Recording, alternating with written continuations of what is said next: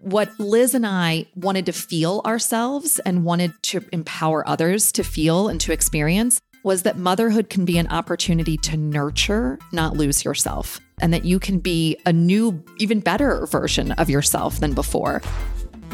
I'm Carly Zakin. And I'm Danielle Weisberg. Welcome to 9 to 5 ish with the Skimm.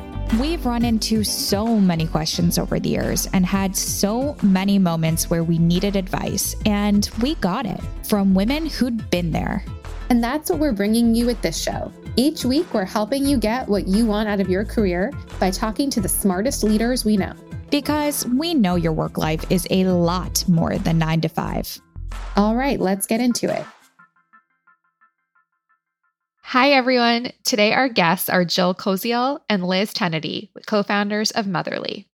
Back in 2015, Jill and Liz realized there was not any content that empowered millennial moms. Instead, there was outdated content that ignored the identities and accomplishments women have beyond being a mother. This sparked the idea for their company, Motherly, which is a digital platform that centers millennial moms through expert driven and non judgmental content about motherhood, parenting, and everything in between. And what started as a small community has exploded in recent years as the need for this kind of content has grown. In 2019, the company launched its Webby award winning podcast, which features stories from all kinds of moms. And Motherly launched its first State of Motherhood survey, which is the most in depth research survey of millennial moms of its kind. And in 2021, they launched Motherly Classes, which help women learn about everything from giving birth to postpartum life. Jill and Liz, congrats on all. Welcome to 9 to 5 ish. Thanks so much for having us. We're so happy to be here. We are thrilled to have you both. We love having a pair of co founders on, and we like to start the show with lightning rounds, quick questions, quick answers. Are you ready? Let's do it. Jill, what's the first job you got paid for? Babysitter. Very on brand. Yes. Jill, what was your first screening? oh my gosh. Can I even remember that far back? Oh, I think, you know what? FG Loke, which was Fabulous Girls Lo- Like Loke. It's between like and love. Oh my God. That is Mhm. There's a. Fabulous Girls Guide to, to Life book back in the early Honestly, 2000s. Oh That my is gosh. is just a great answer. Thank you. Liz, who's in your most frequently used group chat? The real Tenety chat. So that's that's my family, my siblings, my husband, and and where we share political news and family updates and cute pics of my kids. Liz, you have four children, one on the way. What is a name that you are not going to name the fifth, but was your dream name for a child? Uh Grace. I'm not gonna have another daughter. I will have four sons and a daughter. So Grace is not gonna make it. I have two boys, but I always loved Grace for a middle name. That would have It's been my sweet. pick. It was Yeah. up there. But someone else will use it. Maybe my sister. We'll see. Liz, who is the most interesting person you've had on the Motherly podcast? So I had Esther Perel on the podcast, who is just like my hero in life. But on that episode, she was obviously amazing, but she said that good moms don't have to go to all their kids' sports games. And that was like a paradigm shift for me. And really, like that little thing meant a lot about owning my own identity and priorities as a woman and also a mother of many kids and lots of sports going on in my life. So I want to ask a quick follow up on that. With all of the things you just said, like how do you calm down? Like how Mm. do you unwind? I unwind by actually having an early bedtime, keeping the lights down low. I have automatic music that is calming that comes on at 7:30 every night to start sort of set the mood. I guess I've created a little bit of a ritual of unwinding. It like literally happens automatically in our house. I if there are bright lights on after 8 p.m., I'm like on a rampage turning them off, which isn't exactly the vibe, but is how I feel. Like I want that sense of space and everyone to calm down at the end of a long day, which is every day, So what time do you go to bed? 9 p.m., And what time do you get up? 5:30. Because your children wake you up or Yes. that's just that okay. Yeah, I used to be a night owl. In fact, I always felt that I did my best writing and creative work in the evening. And small children get up early. And over the years, I've actually had to find my personal time before they wake up. And that's my quiet time now. And I really look forward to it. Jill, when is your personal time? Mine is probably I'm I am really adamant about working out at least three times a week. I do Lagree, um, which is like Pilates on steroids. And then I always try to find a little time in the evening before I go to bed as well. Jill, what is one of the more shocking things that you learned from the recent State of Motherhood survey? Oh, I learned from the most recent State of Motherhood, this is our 2021, our fifth annual. I learned that nearly half of today's mothers are the primary breadwinner in their families, earning 50% or more of their income. I, I always knew that moms were an economic powerhouse, um, and it really came to fruition this year. I'm like taking that in. It's pretty jarring. Hmm. Well, jarring because there's so much more they're taking on. Yeah. Exactly. And and our state of motherhood is the largest statistically significant study and so it's important to know that we had 20,000 women, nearly 20,000 women take it this past year and then we weight the data to the US Census data. And so it truly is statistically accurate and that's really important to know that this is a place to go for, you know, first party data on who today's mom is and she is. She's still carrying a very uneven burden of all the ramifications of from the pandemic. She's carrying the mental load load, the physical load, and now the economic load in families as well. Liz, you're working with Jill. You see that Jill is having a bad day. What do you order for lunch for her? Mm. Well, we live very far away. And when she's had bad days, I have sent her care kits. So she loves tea. She's very into her wellness. I'm sure she'll talk more about it, but putting her own health first is just really authentic and true of who she is and how she organizes her life. So I've sent I've sent like virtual like Instacart get well kits with like lots of good teas and I don't know. She's still kicking, so I think it works. the many times I've had COVID, yes, there's always a care package arriving. Okay, Jill, you see Liz having a moment. What do you order for her? Flowers. Liz loves beautiful things, flowers. It's important that she has beautiful things that inspire her creatively. That's so nice. Danielle, take notes. So nice. I know, Carly. I was just thinking the same thing. That's, I love flowers. An Instacart thing would be great. So Danielle, just either one is fine. Maybe both. You know, okay. Instacart can deliver flowers for you too. We yeah, do that you with our just team. do one order. I can just do one. Yeah, yes. it'll be easier for you. Yeah, that's great. I'm not going to make it easy for you. So, okay. So, both of you are married to Navy vets who were in service while you were together. Were either of you pregnant, or did you ever have to raise kids without the support of your partner uh, while holding it down at work? And when I say support of your partner, I mean like their physical physical presence. Yeah. I mean, eh, the answer is yes, I think for both of us. My husband was not on deployment when we had a child, but he was an admiral aide to an admiral in the Pentagon. And so he traveled a ton and for extensive periods of time when we had first had our daughter. So for the first nine months of her life, he was gone very consistently.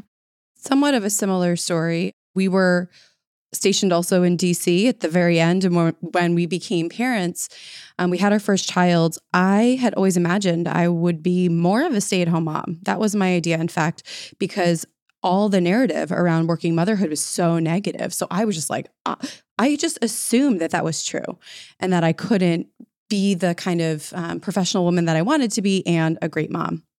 So my husband was transitioning out of the Navy when my son was just one years old. I decided I needed to keep my job while we figured out if he was going to go to grad school, where he was going to go to grad school. I only kept working. I only went back to work from maternity leave because of the uncertainty of post military life. I, I literally had to. We needed a paycheck, right? And so having to do that, I realized I could do it and I didn't know that I could. And in fact, I have to thank a boss who at a time when this was not common, told me when we were leaving DC to go to grad school, he said, Why don't you just do your job for the Washington Post? Why don't you just do your job from California and let's just see what happens? And really, what happened was a whole world of professional possibilities open to me that I didn't even, you know, know that I could do. I, I, really needed to do it in order to believe that it was possible. So that that Navy definitely played a role in needing to be the breadwinner for our family and then discovering things about myself along the way. We started this interview by asking what surprised you in the in the motherly survey and one of the things you said was that how much women who responded to the survey were the breadwinners. And obviously that, that represents a lot of what women are going through today. When you look back on, on your own personal experiences, literally holding down the fort in, in more ways than one, what would like just put us in your shoes? Like, how did you prioritize to take care of yourself while also taking care of a growing family and trying to keep a relationship afloat? Doesn't that sound exhausting? Yeah, I'm like tired listening. Yes. Um, so Liz and I had parallel lives in a lot of ways. We did have husbands that went to the Naval Academy. We were working mothers to very young children. And then they both ended up at Stanford for business school. And that is when we finally met. And so we both had similar experiences of raising young children, having additional children while our husbands were in business school, and supporting our family during that time.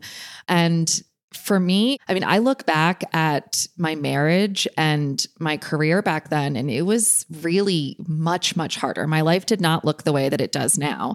It was incredibly challenging. It was, it was taking a lot of risk, frankly, for them leaving the military, going to business school, us each individually supporting them during that time, but also having children and then wanting to be entrepreneurial myself too. It was very, very trying. Those were probably the years that I felt maybe least close to my husband because we were we were just trying to keep our heads, you know, above water financially, emotionally, physically. And for me, prioritizing my wellness was like the very bottom of the list. And it wasn't until about 3 months after we launched Motherly when I was diagnosed with multiple sclerosis that I really had the wake up call that I needed to prioritize my health and to start to advocate for women and specifically mothers to be unapologetically supporting and prioritizing their health.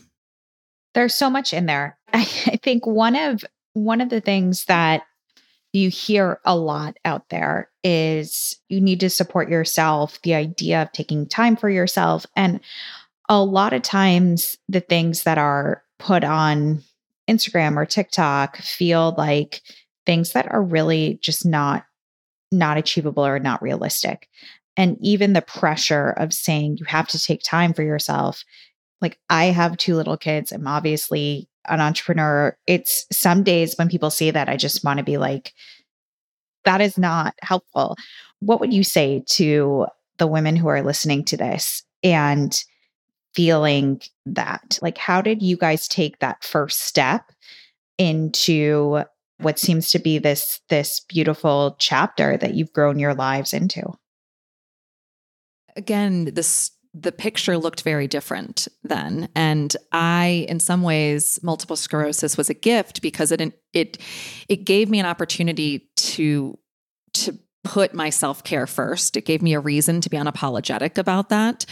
And through that, I've learned a lot of things. I've really learned and really deeply believe that when a mother thrives, families and communities can thrive, and that we have to be strong. We have to be our best selves. And frankly, as, as a CEO and a co founder, like I have to be my best self so that our company can as well. And so realizing that at the core of all of that is my health is something I, I wish every single woman, every single mother could really see and understand their importance and their value in their lives and how their health is really at the center of that. And it's not about, it's like if you read a self help book and you try to do every single thing in that self help book, you're going to fail. It's fine just that one little piece that works for you. So, for example, I took a transcendental meditation class. And that suggests or, or says that you meditate twice a day for 20 minutes. That is not happening in my life. And so it wasn't until this last year that I finally said, you know, I have the tools to meditate. I'm going to do 10 minutes a day. And that has actually been transformational for me 10 minutes a day. And so it doesn't have to be an all or nothing. You can find the space that works and fits in within your life, whether it's meditation or working out or eating healthy. Don't set yourself up for failure. Just find the little pieces that work for you and your life in that moment and allow it to keep evolving. I, I just want to add to what Jill said because my story is pretty similar. You know, I think in our culture, and frankly, as startup co founders, like productivity is everything. And that is a kind of endless loop that feels like it never ends. So, you know, first you'll put your work meetings on your calendar and then you'll put your kids stuff on your calendar and then there's literally nothing left and like maybe you can breathe on Saturday morning before soccer practice or whatever for your kids. I think over the years being more convicted through the data at Motherly, through my own experience working as an advocate for moms, I've become more radicalized in what it's actually going to take because this is not an individual problem. It is a cultural, structural, political, corporate problem. And so for me, helping women realize it doesn't actually have to be this way. It has not ever been this way, and certainly not as hard and burdensome as it is on working American families. Working American mothers, in fact, are the least happy group of any group of mothers around the world because of the lack of support. And I literally was having this exact conversation with my husband last night. I said, okay, we just went over everything that we have to do this week, but like, where's the stuff that's going to pour into us this week that's going to give us the energy to endure this? And I think I've really mentally gone from knowing that self care matters to it is a conviction that I'm living it on a day to day basis. And like that does mean that other things have shifted. So at Motherly now, I am part time. I am not a full time co founder as of last year because there was no space. And also, I'm a really creative person, and we were able to bring in a day to day operator that is even better at day to day operations than me. So, really being unapologetic about having needs as a human being, because we are not superhuman as mothers, having needs asking a lot more of the people and structures around us and putting ourselves on the calendar first because the momentum of our culture is towards everyone other than mothers, towards kids. And I think we have to take some of our power back. And that's where I've been able to find space and like really become unapologetic about it. We had Eve Rodsky on our podcast recently who talks a lot about this and about preserving your own identity as your individual world begins to expand. I want to take us back before you started Motherly and what actually brought the inspiration to start it, which is you both felt in different ways that you were being treated like on a mommy track once you became a parent and were being treated differently in the workplace. Just share that. I would love to share that experience. Jill, would love to hear from you. So that's exactly right. When Liz called me with an idea this entrepreneurial feeling that she was having around modern motherhood and not feeling as a millennial mother herself that it was being reflected back. I just head nodding immediately, like, yes, yes, yes. I feel this so in, deeply in my soul. The media and brands generally treated motherhood almost as cartoonish, as incredibly one dimensional.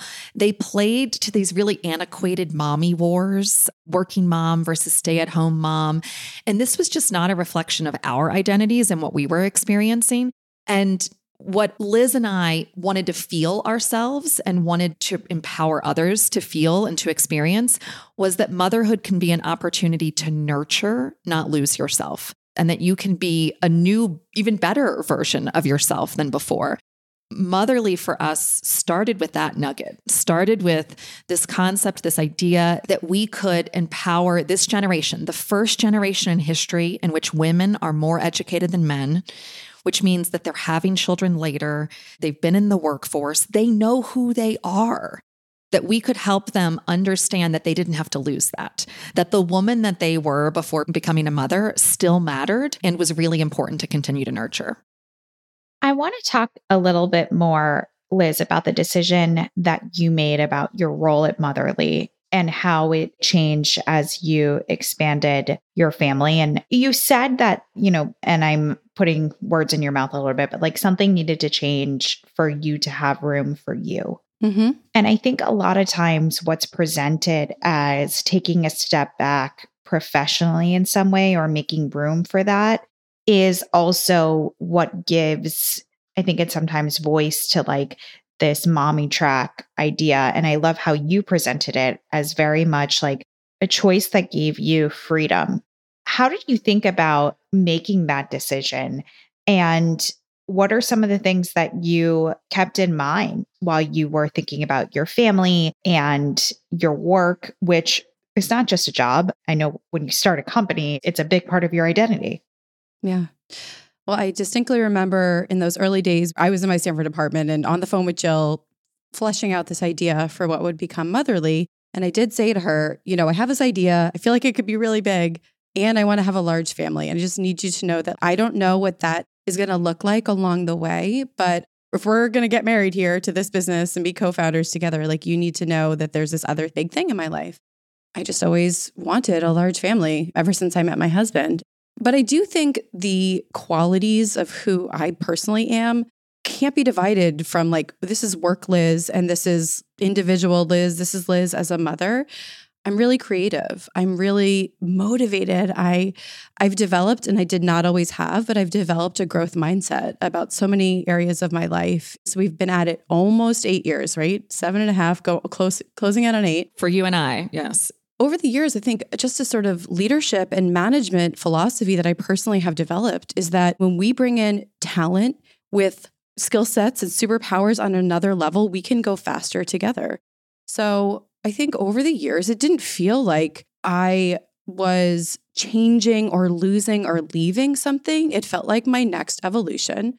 And so I think we reached the point at the company where I'm actually really proud that we could get to a place where I wasn't critical to the day to day operations and that I realized I can have more energy. I can give more to, yes, myself, yes, my family, but also the overarching goals of this business by bringing in someone whose superpower is content operations because it's just not mine. And that's fine. We all have different strengths. So I'm really grateful that Jill, from the day, you know, the first day that I told her that I was starting to feel this. I'd already just maybe had my fourth child and I was maybe nine months postpartum. But I really don't want to quote blame it on having a large family. It really has was a part of my own personal evolution, the company's growth. I mean, we just hit Inc.'s 5,000 fastest growing companies. The year that I stepped down, like I'm proud of that as a co-founder, right? Like I'm smart enough to know like when the next guy needs to come in and, and take over. I'm still involved. I do special projects here. I have other things outside of Motherly, even my family that I'm really happy to be pursuing. We've built a great company. It's still growing. So it doesn't feel like a loss. And frankly, like even letting myself enjoy the accomplishments of life so far rather than being worried about the next thing or what other people will think about me like that's a, that's a personal growth item for me as well so I hope that answers your question, but um, it's been a it's been a, a long journey. It, it, does, and, and you should be proud and congratulations. I think when I'm listening to you talk about the journey, the thing that you said two or three times is you sat down with Jill and shared how you were feeling, or also like managed expectations when you guys started working together, which we get asked a lot about like what are ways to make a co-founder relationship work and the key is like the trust and communication. And so I'm curious, like between the two of you, was that there right away? Like, how did you get to that point where it sounds like you guys had been in sync this whole time? You know, uh, the secret sauce to Motherly, if people ask what is the secret behind Motherly and our growth and, and what we've been able to build, and it honestly is our partnership. It is truly the trust and the professional and personal respect we have for each other. I believe from the very beginning, we talked about ego from the very, very early days when we were talking about equity and roles and responsibilities and who was doing what, we were always open with each other about those types of things.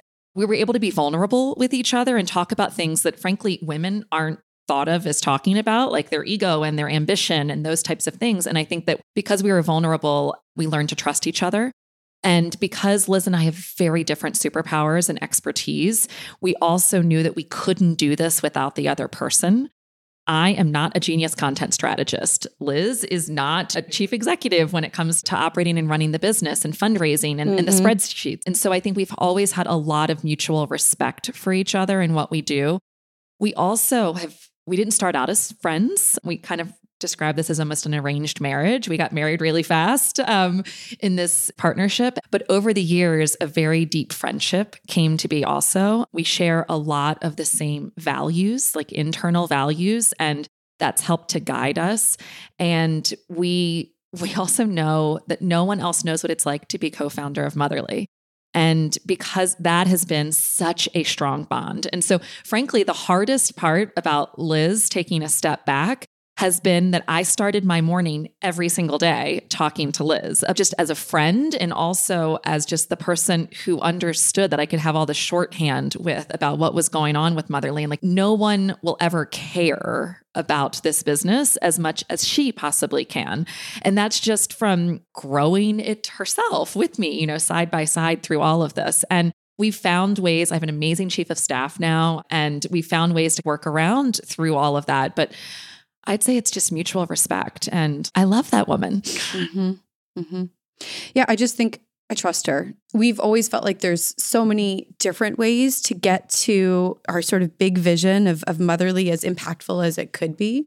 And I think you build up trust. You kind of take a leap of faith and then you build up trust over all these like little decisions and being able to share feedback. Um, was uncomfortable. But it's funny. It were, this is very strange, but I had one boyfriend before I met my husband. I was 19 um, when I met my husband. And I had a hard time being honest with this pre husband boyfriend, this one boyfriend. I didn't want to upset him. I didn't want him to disagree with me. And as soon as I got out of that relationship, I was like, I cannot not be honest in any future relationship that I have. And that is what came up for me hearing you guys ask this question because when I met my husband, I was like, I'm just going to tell him how it is all the time. I'm going to practice being uncomfortable and like bringing stuff to him. And I think that same ethos is like what's made this possible like transparency, honesty, uncomfortable conversations. And it's like a marriage, you know? It's why I learned the lesson in a in a dating relationship. This is obviously a podcast, so you can't see Danielle and I, but we're both smiling because I'm like, everything you, you're saying, I'm like, yes, exactly, totally. We have three minutes left, and there are three questions I want to get to. So we're going to do it really quickly. That is my clue to not talk. Okay. Yes, exactly. What do you think is missing from the conversation around supporting mothers in the workplace? And really, what is the biggest thing? Because there's a lot missing. I'm going to jump in here I'm going to say, I think dads, stop asking women how they make it work. Start asking men. We are tired of this conversation.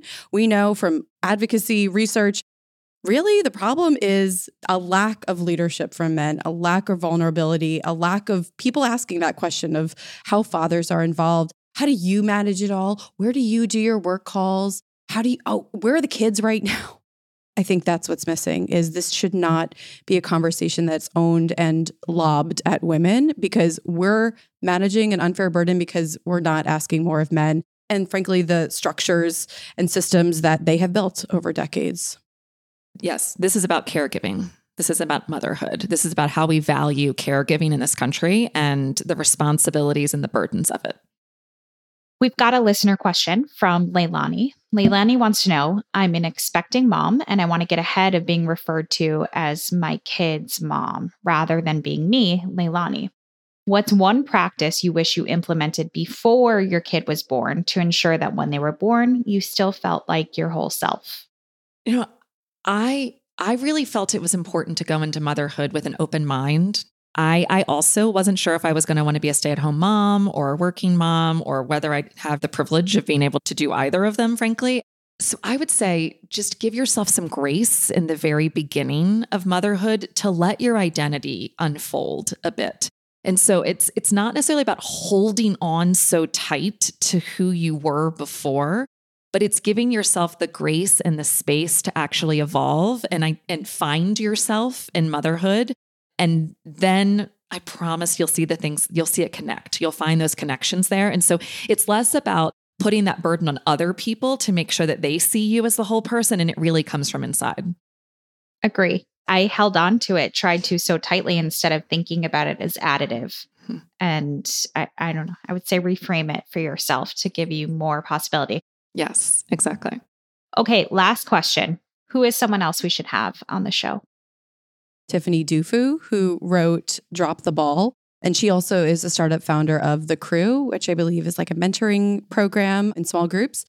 I mean, talk about a paradigm shift. Her whole thing is about how women need to do less in order to accomplish more and take space for themselves. So if you haven't had her on already, she's a force of nature. And I really appreciate her leadership in that conversation. It's a great rec.